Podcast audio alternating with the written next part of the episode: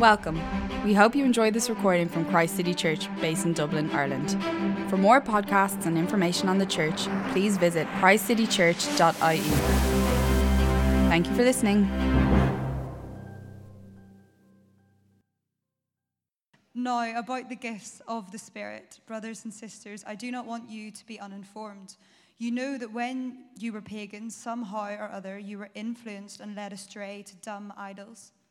Therefore, I want you to know that no one who is speaking by the Spirit of God says, Jesus be cursed, and no one can say, Jesus is Lord, except by the Holy Spirit.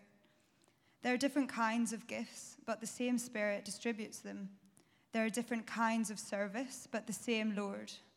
There are different kinds of working, but in all of them and in everyone, it is the same God at work. Now, to each one of the manifestation of the Spirit is given for the common good.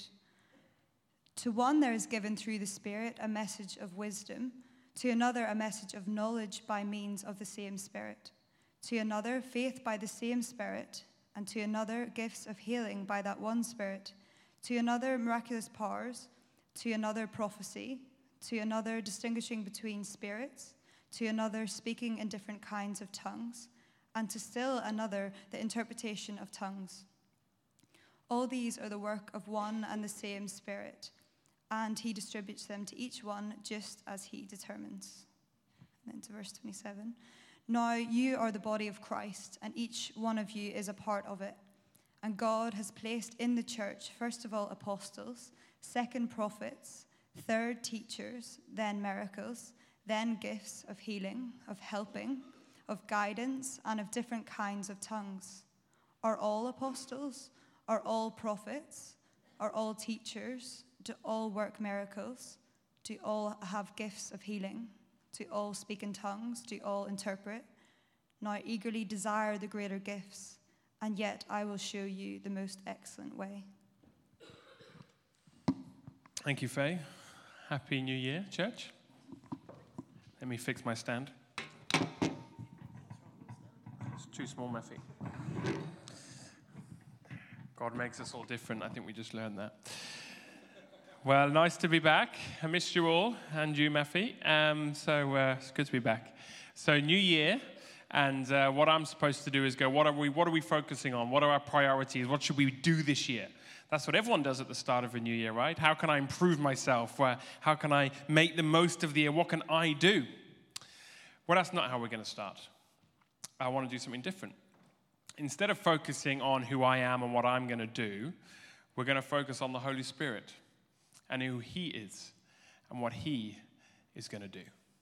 And by the way, that is much more exciting than any ideas any of us had about what we were going to do with 2020. The Spirit is the empowering presence of God in our midst to change us, to make us like Jesus, to give us courage for evangelism, to help us to fight our differences between us. The Spirit is God's empowering presence with us. And we're going to think about who he is and what he does. And we're going to spend five weeks in chapters 12 to 14 of 1 Corinthians, where the Apostle Paul addresses the Corinthian church about spiritual gifts.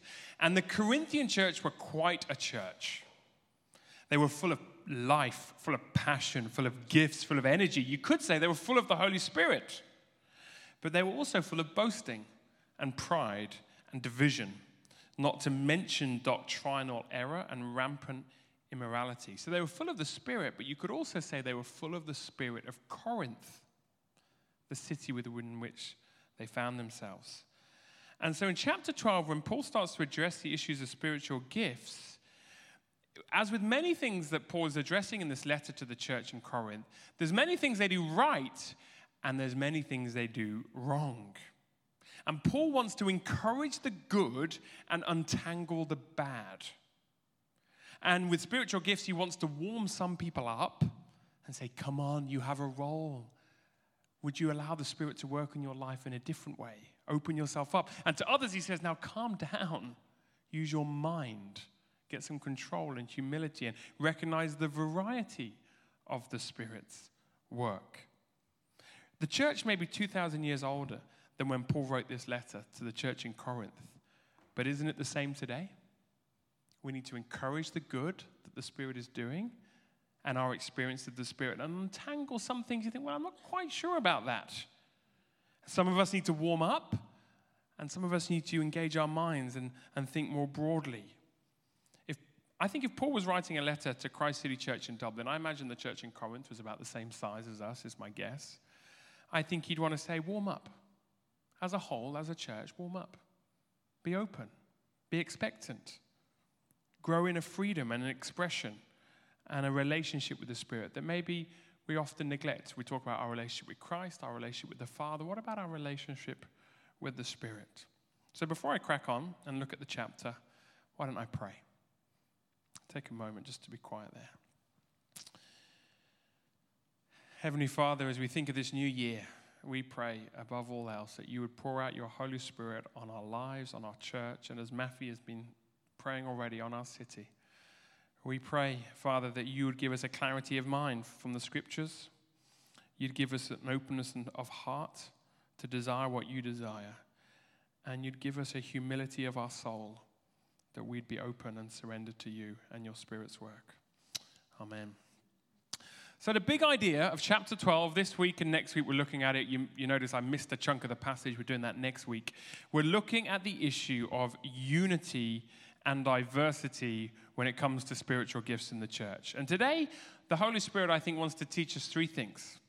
He wants to teach us how to grow in discernment around spiritual gifts, how to honor our unity when it comes to spiritual gifts, and how to celebrate our diversity. So let's talk about growing in discernment. Do you see verse 1? Look at the handout there. Now, about spiritual gifts, brothers and sisters, or gifts of the Spirit, I do not want you to be, what's the word? Uninformed or ignorant. So Paul had heard reports. He'd never been to this, well, he'd planted and then left, and he'd heard reports. And as he writes back, he says, No, there's lots of ignorance. There's lots of people that are uninformed about spiritual gifts. They don't know about them, they don't know how to use them, or they're uninformed about because there's abuses and they're not correcting the abuses. And he says, I don't want ignorance. I don't want you to be uninformed. And what we're going to see over the next few weeks as we inform ourselves is there's two groups in Corinth. There's what I'm going to call the spiritual gift elites. This group is obsessed with spectacular spiritual gifts, especially the gift of speaking in different languages or tongues. To be spiritual, to be really full of the Spirit, to be a real follower of Jesus, well, you had to speak in tongues and, and you had to, or at least have another spectacular gift like healing or prophecy. And so the, things have become a bit out of control and there's a lot of pressure to, to perform in a sense. And then, in contrast, it always happens in any group to the spiritual gift elite. So there were spiritual gift stiflers. Paul's going to end chapter 14 by saying, So don't forbid the speaking, as if people decided to forbid spiritual gifts. They downplayed them and suppressing the beauty and diversity of what the Spirit wanted to do in the church. The church is 2,000 years old. How often is our experience been the same? There's one group that's all into certain types of things, and there's another group that definitely isn't. I want to make sure everyone knows about that. And to the elites, Paul says, hey, cool down. Use your mind. Let's get a bit of control and humility. And to the stiflers, Paul says, warm up, get excited, get a bit of freedom and expectancy. Surrender your fear in this area. Paul doesn't want them to be uninformed. He wants them to grow in discernment. Whatever side that the group, the church was on, or the people in the church were on, everyone has something to learn. Everyone has something to grow. Everyone has something to change and adapt neither of us have all the answers. Who can tame the Holy Spirit and say, I've understood him and his work?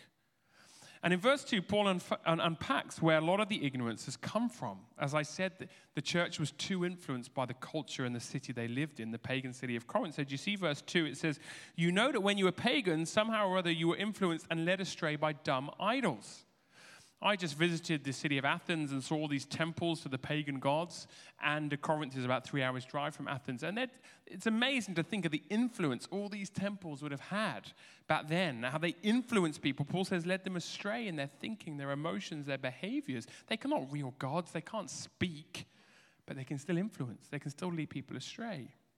So the question Paul is wanting the Corinthians to think through is how do I know if I'm being influenced by the Holy Spirit or by idolatry or the sinful nature or by the devil?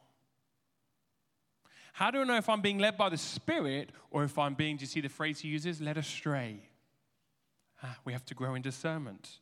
What's the criteria? How do I know if this is the work of the Spirit? Paul gives us the answer, verse 3. No one who is speaking by the Spirit of God says Jesus is cursed, and no one can say Jesus is Lord except by the Holy Spirit. What's the criteria? Is this a work of the Spirit? Well, is it leading me to glorify Jesus as Lord more?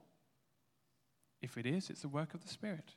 Does this come under the Lordship of Christ and the scriptures that He's given us? Then it is. If it doesn't, it's not. You see, the main job of the Holy Spirit, according to the New Testament, is to bring glory to Jesus, is to make Him magnificent is that Jesus in our minds, in our hearts, in our lives, in our churches grows bigger because the Spirit is at work. Without the Holy Spirit, it's like being in a dark room, not knowing where you are and what you're supposed to do. And then the Holy Spirit comes into your life when, you're, when you become a Christian, and increasingly as you grow as a Christian and the Spirit fills your life. And what does He do? The Spirit says, Look at Jesus.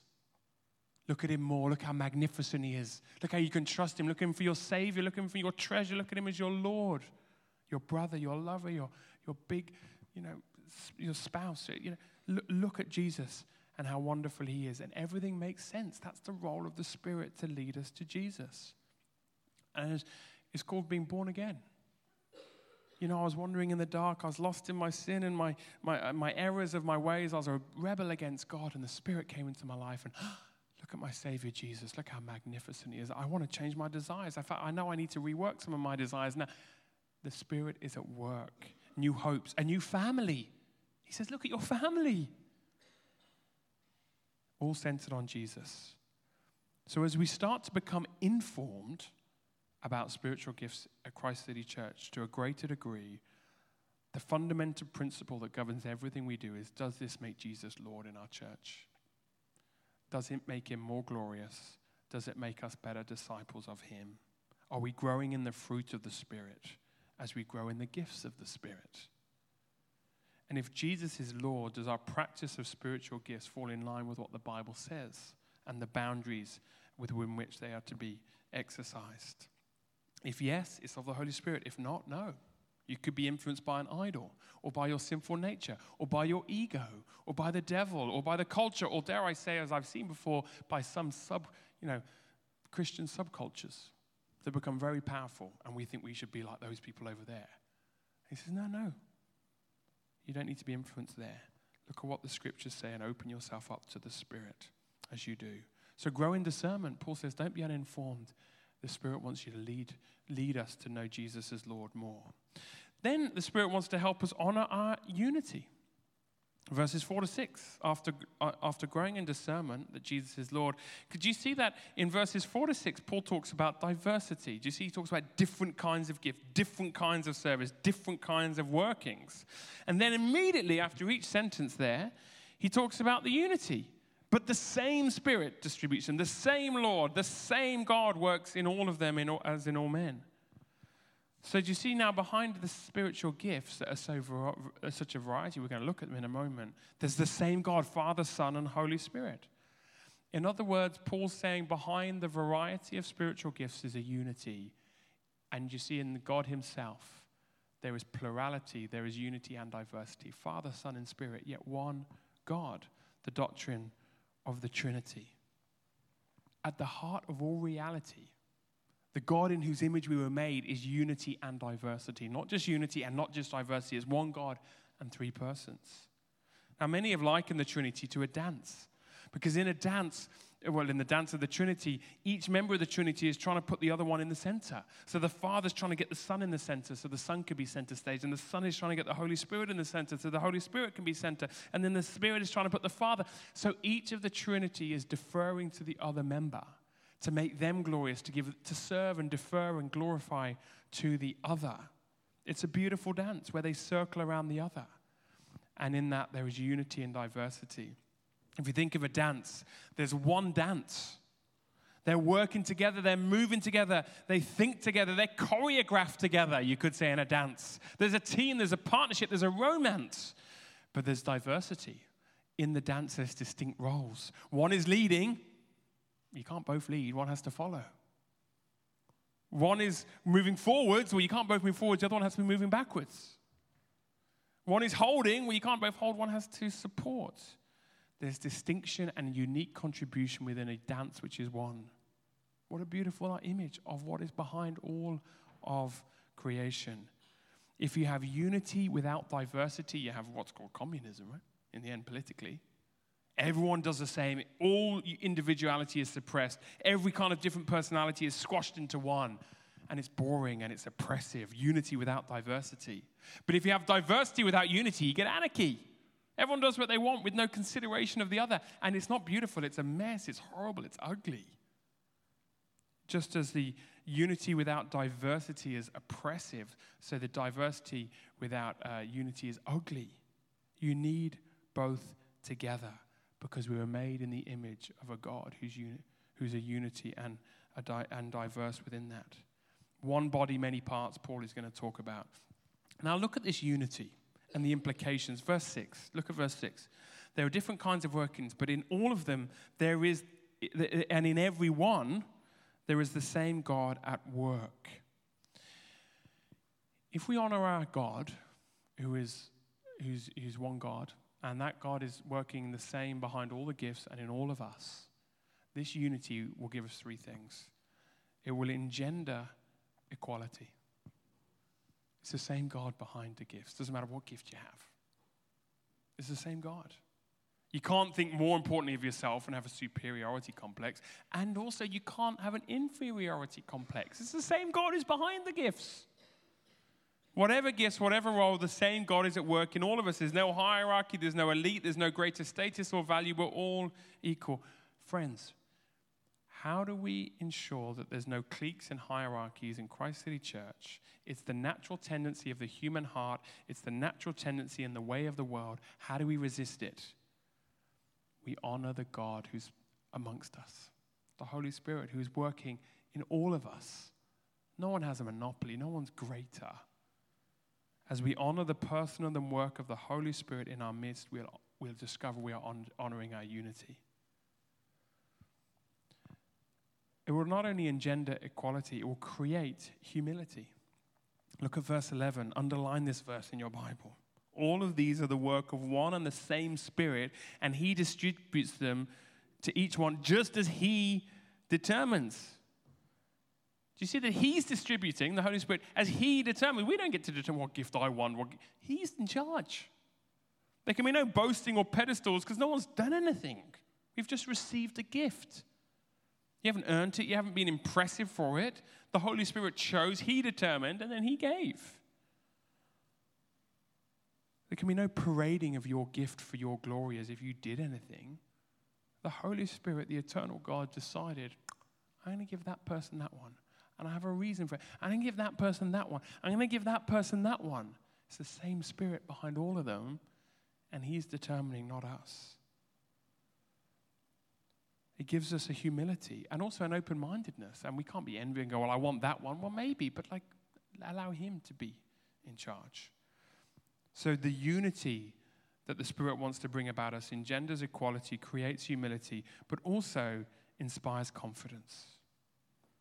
What do I mean by that? It means don't be the first person in history of the church to say, Well, I'm the only one that hasn't been gifted. How dare you? No. Don't have an uh, inferiority complex. He says the same one is the same spirits are working all of us. We've all been gifted. Everyone has a role. We're going to come back to this when we think of the one body and many parts next week. And if you have that tendency, which we all do, to feel envious, oh, I wish I had, that, I wish I was. God's, the Holy Spirit has his eye on you. Be excited by that. What have you got for me, Lord? And we'll come to it for the good of others. It's not for me to keep. But the point is, don't go, I wish I had that. Go, well, what, what do you have for me? Because he's there giving gifts. He's skillful. He's caring. He hasn't forgotten you. He's for everyone. Be expectant, be excited, be open. The Holy Spirit wants to inspire confidence in each of us that He's gifted us, and He wants us to use those gifts and grow in those gifts and fan them into flame. So let me challenge you in Christ City Church in 2020, don't be a passenger. You know, passengers get taken somewhere, but they don't participate. It's easy to be a passenger in church. There's nothing about it doesn't the spirit of 1 Corinthians 12 is now everyone has a role. The body doesn't work if not everyone's involved. Don't be a passenger. Get involved, find places, discover, learn, grow, fail as you discover and go, that's not my gift. I'll have another go at something else. That's okay. And secondly, similar but different, instead of being a passenger, don't be a consumer. Well, I'll opt in for church for the bits I want, and I'll opt out when I don't, and I'll sort of semi commit, and when it suits my wants and desires and time. So, of course, there's seasons where things change a bit, but like, don't be a consumer. It's, we're, we're given something so we can give back to the church. And by the way, there is nothing more exciting, in my opinion, or exhilarating than knowing that you are being used by God within the church. I remember when I was 16, 17 years old, we used to run a youth cafe in my church, and I had a sort of one of the gifts I think I've been given is organization. It's one of those really exciting ones, you know. And uh, I remember I was organizing something, and the thing worked, and I just remember going, oh, "Isn't that amazing?" God had used me to organize something, and it worked. And then, uh, as in university, I discovered a passion and a desire to teach the Bible. And I started meeting with these three first year students. I was a second year student. We met every week, once a week, for an hour to study 2 Timothy over lunchtime. And they were lapping it up. And I, I was like, there's nothing more exhilarating. I've been given the gift to teach the Bible. I'm using it. And ah, let the Holy Spirit take you on a journey this year of fanning into flames old gifts. Use, there's nothing more exhilarating than going, the Spirit is using me to serve others. Come with expectation, come with confidence.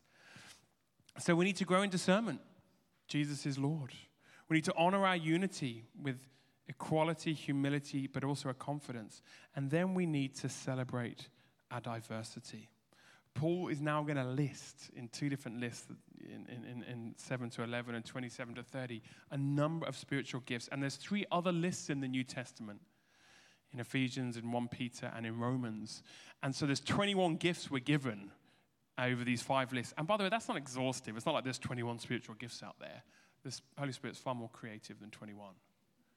But they're an example of the kind of gifts the Spirit wants to give to us. But I want to look at verse 7 first before we look at the different gifts, at the controlling principle that come when it comes to the gifts. Look at verse 7. This is the controlling principle. Now, to each one, of the manifestation of the Spirit is given. Why? Are you given a gift, a manifestation, a moment where the Spirit uses you for the common good? That's the controlling principle. I'm given something. Why? For the good of the unity. The diversity is for the unity. We're never to serve ourselves, we're to serve the body. So, in other words, when you're called to Christ, you're given two callings. The first one is to Jesus, a vertical calling to serve him as Lord. The second one is a horizontal calling to serve his body, the church. There's a whole way of thinking about Christianity that's only about the vertical. I follow Christ. And belonging and participating to a church is an optional extra if it suits my needs and wants. The Bible knows nothing about that kind of individualistic Christianity. In fact, it would say that person is mature. It's like a coal not next to the fire. The coal is going to really struggle to stay alive and hot if it's not with all the other coals. We're called to Christ and we're called to his body, a particular congregation in a particular city with our particular gifts for a particular purpose at this time. And you go, Well, I was just making life decisions and the, the Spirit was working and he was orchestrating. And he says, Now I've got you. Serve, belong, participate. So let me give you a definition of spiritual gifts that are for the common good. Spiritual gifts are gifts given, uh, spiritual gifts are gifts God gives us through the Holy Spirit for the building up of the church. That's verse 7, basically. So let's go through some of them. The first one is the word, or depending on the translation, the message of wisdom. Now, wisdom in the first chapter of 1 Corinthians and second is all to do with the message of the cross and the wisdom of which was foolishness to some and all the rest. So that seems to be, this gift seems to be the gift of preaching the Bible, particularly the cross for, for salvation and evangelism. This is you know, called an evangelistic gift. I have, me- I have the message of the cross uh, and I have that wisdom to teach it and explain it to people, particularly non believers. The secondly is then a word of knowledge, which seems to be linked to the gift of prophecy, and in chapters 13 and 14 to understanding mysteries and revelation. Again, we're going to come back to some of this. And it seems to be that this is an insight into someone's life or situation which they wouldn't have otherwise known except by divine revelation. They're given a knowledge about something, a word of knowledge to help encourage, strengthen, or convict someone or, or even a church. Then there's the gift of faith. Now, the gift of faith is sort of that faith, not the sound faith that saves us. Everyone is given that. This is a gift that can, you know, faith that can move mountains. I've just read this morning an excerpt from a, a, an article that Brother Andrew, who smuggled Bibles into communist lands, and he, I just happened to read it this morning, and he was talking about when he saw the communism, you know, coming through, the parades coming through, and, you know, uh, uh, this was, you know, 30, 40 years ago. And he said, you know, Lord, what are you going to do? How are we going to, how is Christianity going to go for this iron curtain? And he had the gift of faith. He smuggled Bibles in. Wow. You read the story, the God's Smuggler, you think, how could the guy do? He had the gift of faith. And we don't all have that kind of a spectacular gift of faith, but that's the idea. Maybe it's to overcome a financial hurdle. Lord, I don't know how you're going to do this. The finances don't add up and God gives you the gift of faith. Move forward. I don't have all the things joined together, and then He gives you the gift of faith. I think we can move forward anyway. Then there's a gift of healing, which seems pretty clear. He's not talking about spiritual or emotional healing. Healing in the script in the New Testament here is physical healing. You know, people pray for people that are sick, broken legs, or women that are bleeding their whole life. Those are the kind of physical healings we see in Jesus and the apostles. And people are given bodily, physical healing through prayer. And someone, it's not for everyone. Paul says at the end, is this for everyone? No, no, no, it's not. There's people that God gives the gift of healing to. Then there's miraculous powers. Uh, it links with healing, of course, but, but typically maybe thinking of exorcisms, nature miracles, and supernatural energy. So exorcism, the casting out of demons. Nature miracles, you know, you think, you, think, you know, the, the, the, the widow whose, whose oil never ran out you know, that kind of thing. The, the feeding of the 5,000, there's like a limited supply, but it goes more than it should. Maybe my bank account, maybe some petrol, whatever. And supernatural energy. There's an amazing moment, isn't there, when Elijah is anointed by the Spirit to run faster than the chariots in 1 Kings 18. I've always wished for that on the sports field, you know. there I go. But uh, I don't think it's for my glory, so that's fine. I was never given that on the sports field. Um, the gift of prophecy uh, seems to be the word of knowledge, but more general. So, a spirit inspired utterance from God to us. It's not normally predictive of the future, though it can be. It's normally what you might call forthtelling, speaking into someone's life or situation or a church as a whole, a, a, particular word that needs to be heard at this time. It may be predicting the future, but when you look at it in the New Testament, often it is not.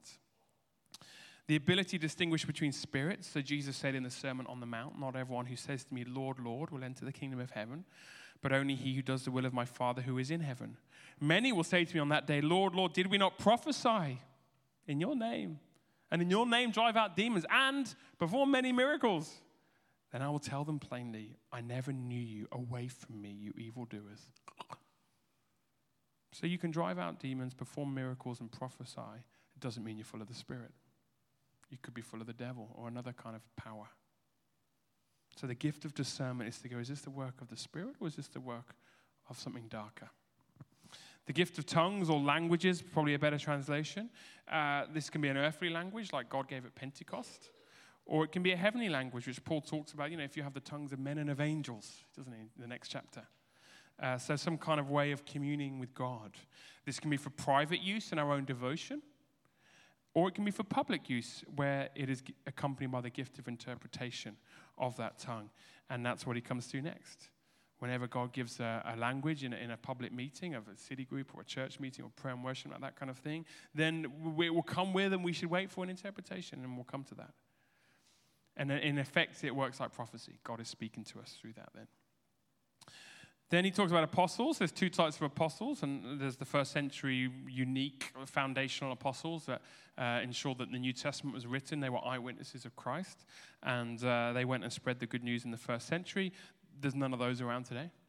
But there are the second type, which seems to happen within the New Testament itself, people like Barnabas, who go to uncharted territories and plant new churches and give oversight to that work. Then there's teachers. I think that's self explanatory. People that can teach the scriptures and help people understand it and make wise choices in life because they can apply the Bible into daily life, apply the gospel to our lives every day. And then the gift of helps, which no one has a clue what that is. It's not mentioned anywhere else in the Bible and no other part of ancient literature, but I think it's pretty obvious. People that are helpful, people that serve coffee, punch numbers into spreadsheets so finances are well managed, clean, cook they're helpful. Don't you love that healing and prophecy and exorcisms and all these things is included with helps? Do you hear what Paul's doing to the spiritual elite group? Don't think this is any less important. You might be able to drive out demons, you might be able to heal, you might have prophetic words. That person helps, and they are just as valuable. I know many people that have wanted the gift of healing and miracles. I haven't known many people go, I really want the gift of helps. Maybe that says that we've got too much of Corinth or Dublin within us too. Paul is saying every part is necessary, every is important. Serve, Ola mentioned the team. Serve on the hospitality team, help with the music, be part of the welcome team, talk to a new person on a Sunday. Teach the Bible on a Sunday. Organize a surprise party for someone in your city group. Cook a meal for a mum who's just had a baby. Teach the kids the memory verse. Pray for someone to be healed or give a word of knowledge. It's all important. There's no hierarchy. It's all needed. The gift of administration. Uh, that's the gift to sort of organize things. It's not flashy or impressive, but it's vital. If you don't have people administrating things, it all falls apart. And the idea is to steer a ship. And so someone has to give that sort of leadership and administrative leadership so the church is organized well. So look, there's 13 gifts from that from just 1 Corinthians. There's other passages that have a few extras you could have added in. They're not exhaustive, but they give us an impression of the kind of gifts God wants to give through his spirit to build up the one church. So let me close and finish today. As we start 2020, focusing on the person and the work and the gifts of the Spirit, the Holy Spirit wants to grow us in discernment. We're not, so we're not uninformed. We understand. And how do we know if this is of the Spirit? Well, Jesus is becoming bigger in our lives and our church. He's Lord. He wants us to honor our unity. It's the same God at work. So there should be equality, there should be humility, and there should be confidence and excitement. He's at work. And we should celebrate our diversity. Everyone has a role, a gift, a part to play, a color, a flavor to bring, a move to bring to the beautiful dance that we get to join in the dance of God Himself. We must not suppress the diversity. So let me finish. Did you see the last verse there on the, on the back there?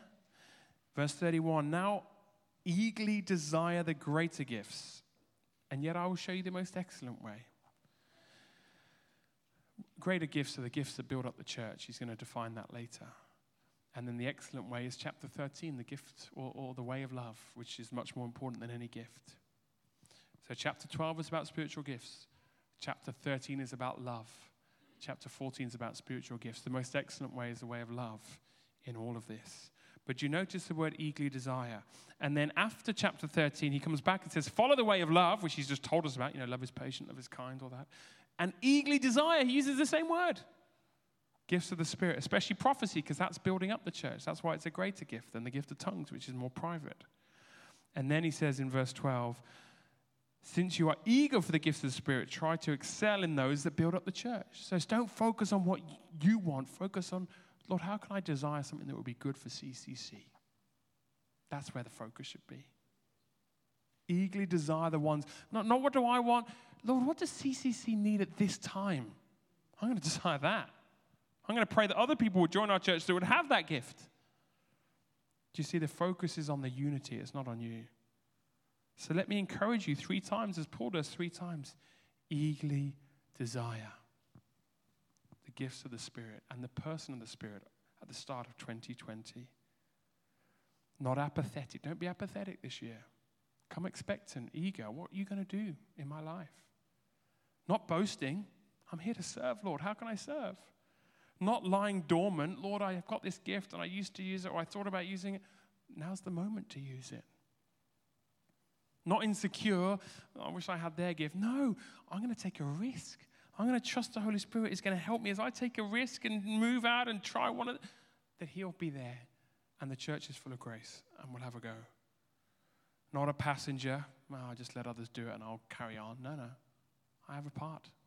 Not a consumer, I'll take what I need. No, no, I'm going to give, I'm going to commit, I'm going to be part of this beautiful thing, this beautiful dance that God is, we're joining God in. Be open, be eager. What would the Holy Spirit do? And to help us to think through that and respond as we start the year, I want us to take bread and wine. As uh, Paul's going to use a phrase, a participation in the body, that we come together as one people, all diverse. And as you come, you may want to come and say, Listen, I had a horrible Christmas, a horrible New Year. In fact, I haven't really followed God much recently. This is where we come to the Lord's table and say, Lord, thank you for forgiveness. Thank you for a fresh start. Thank you that there's no condemnation for those in Christ. Lord, I'm yours again.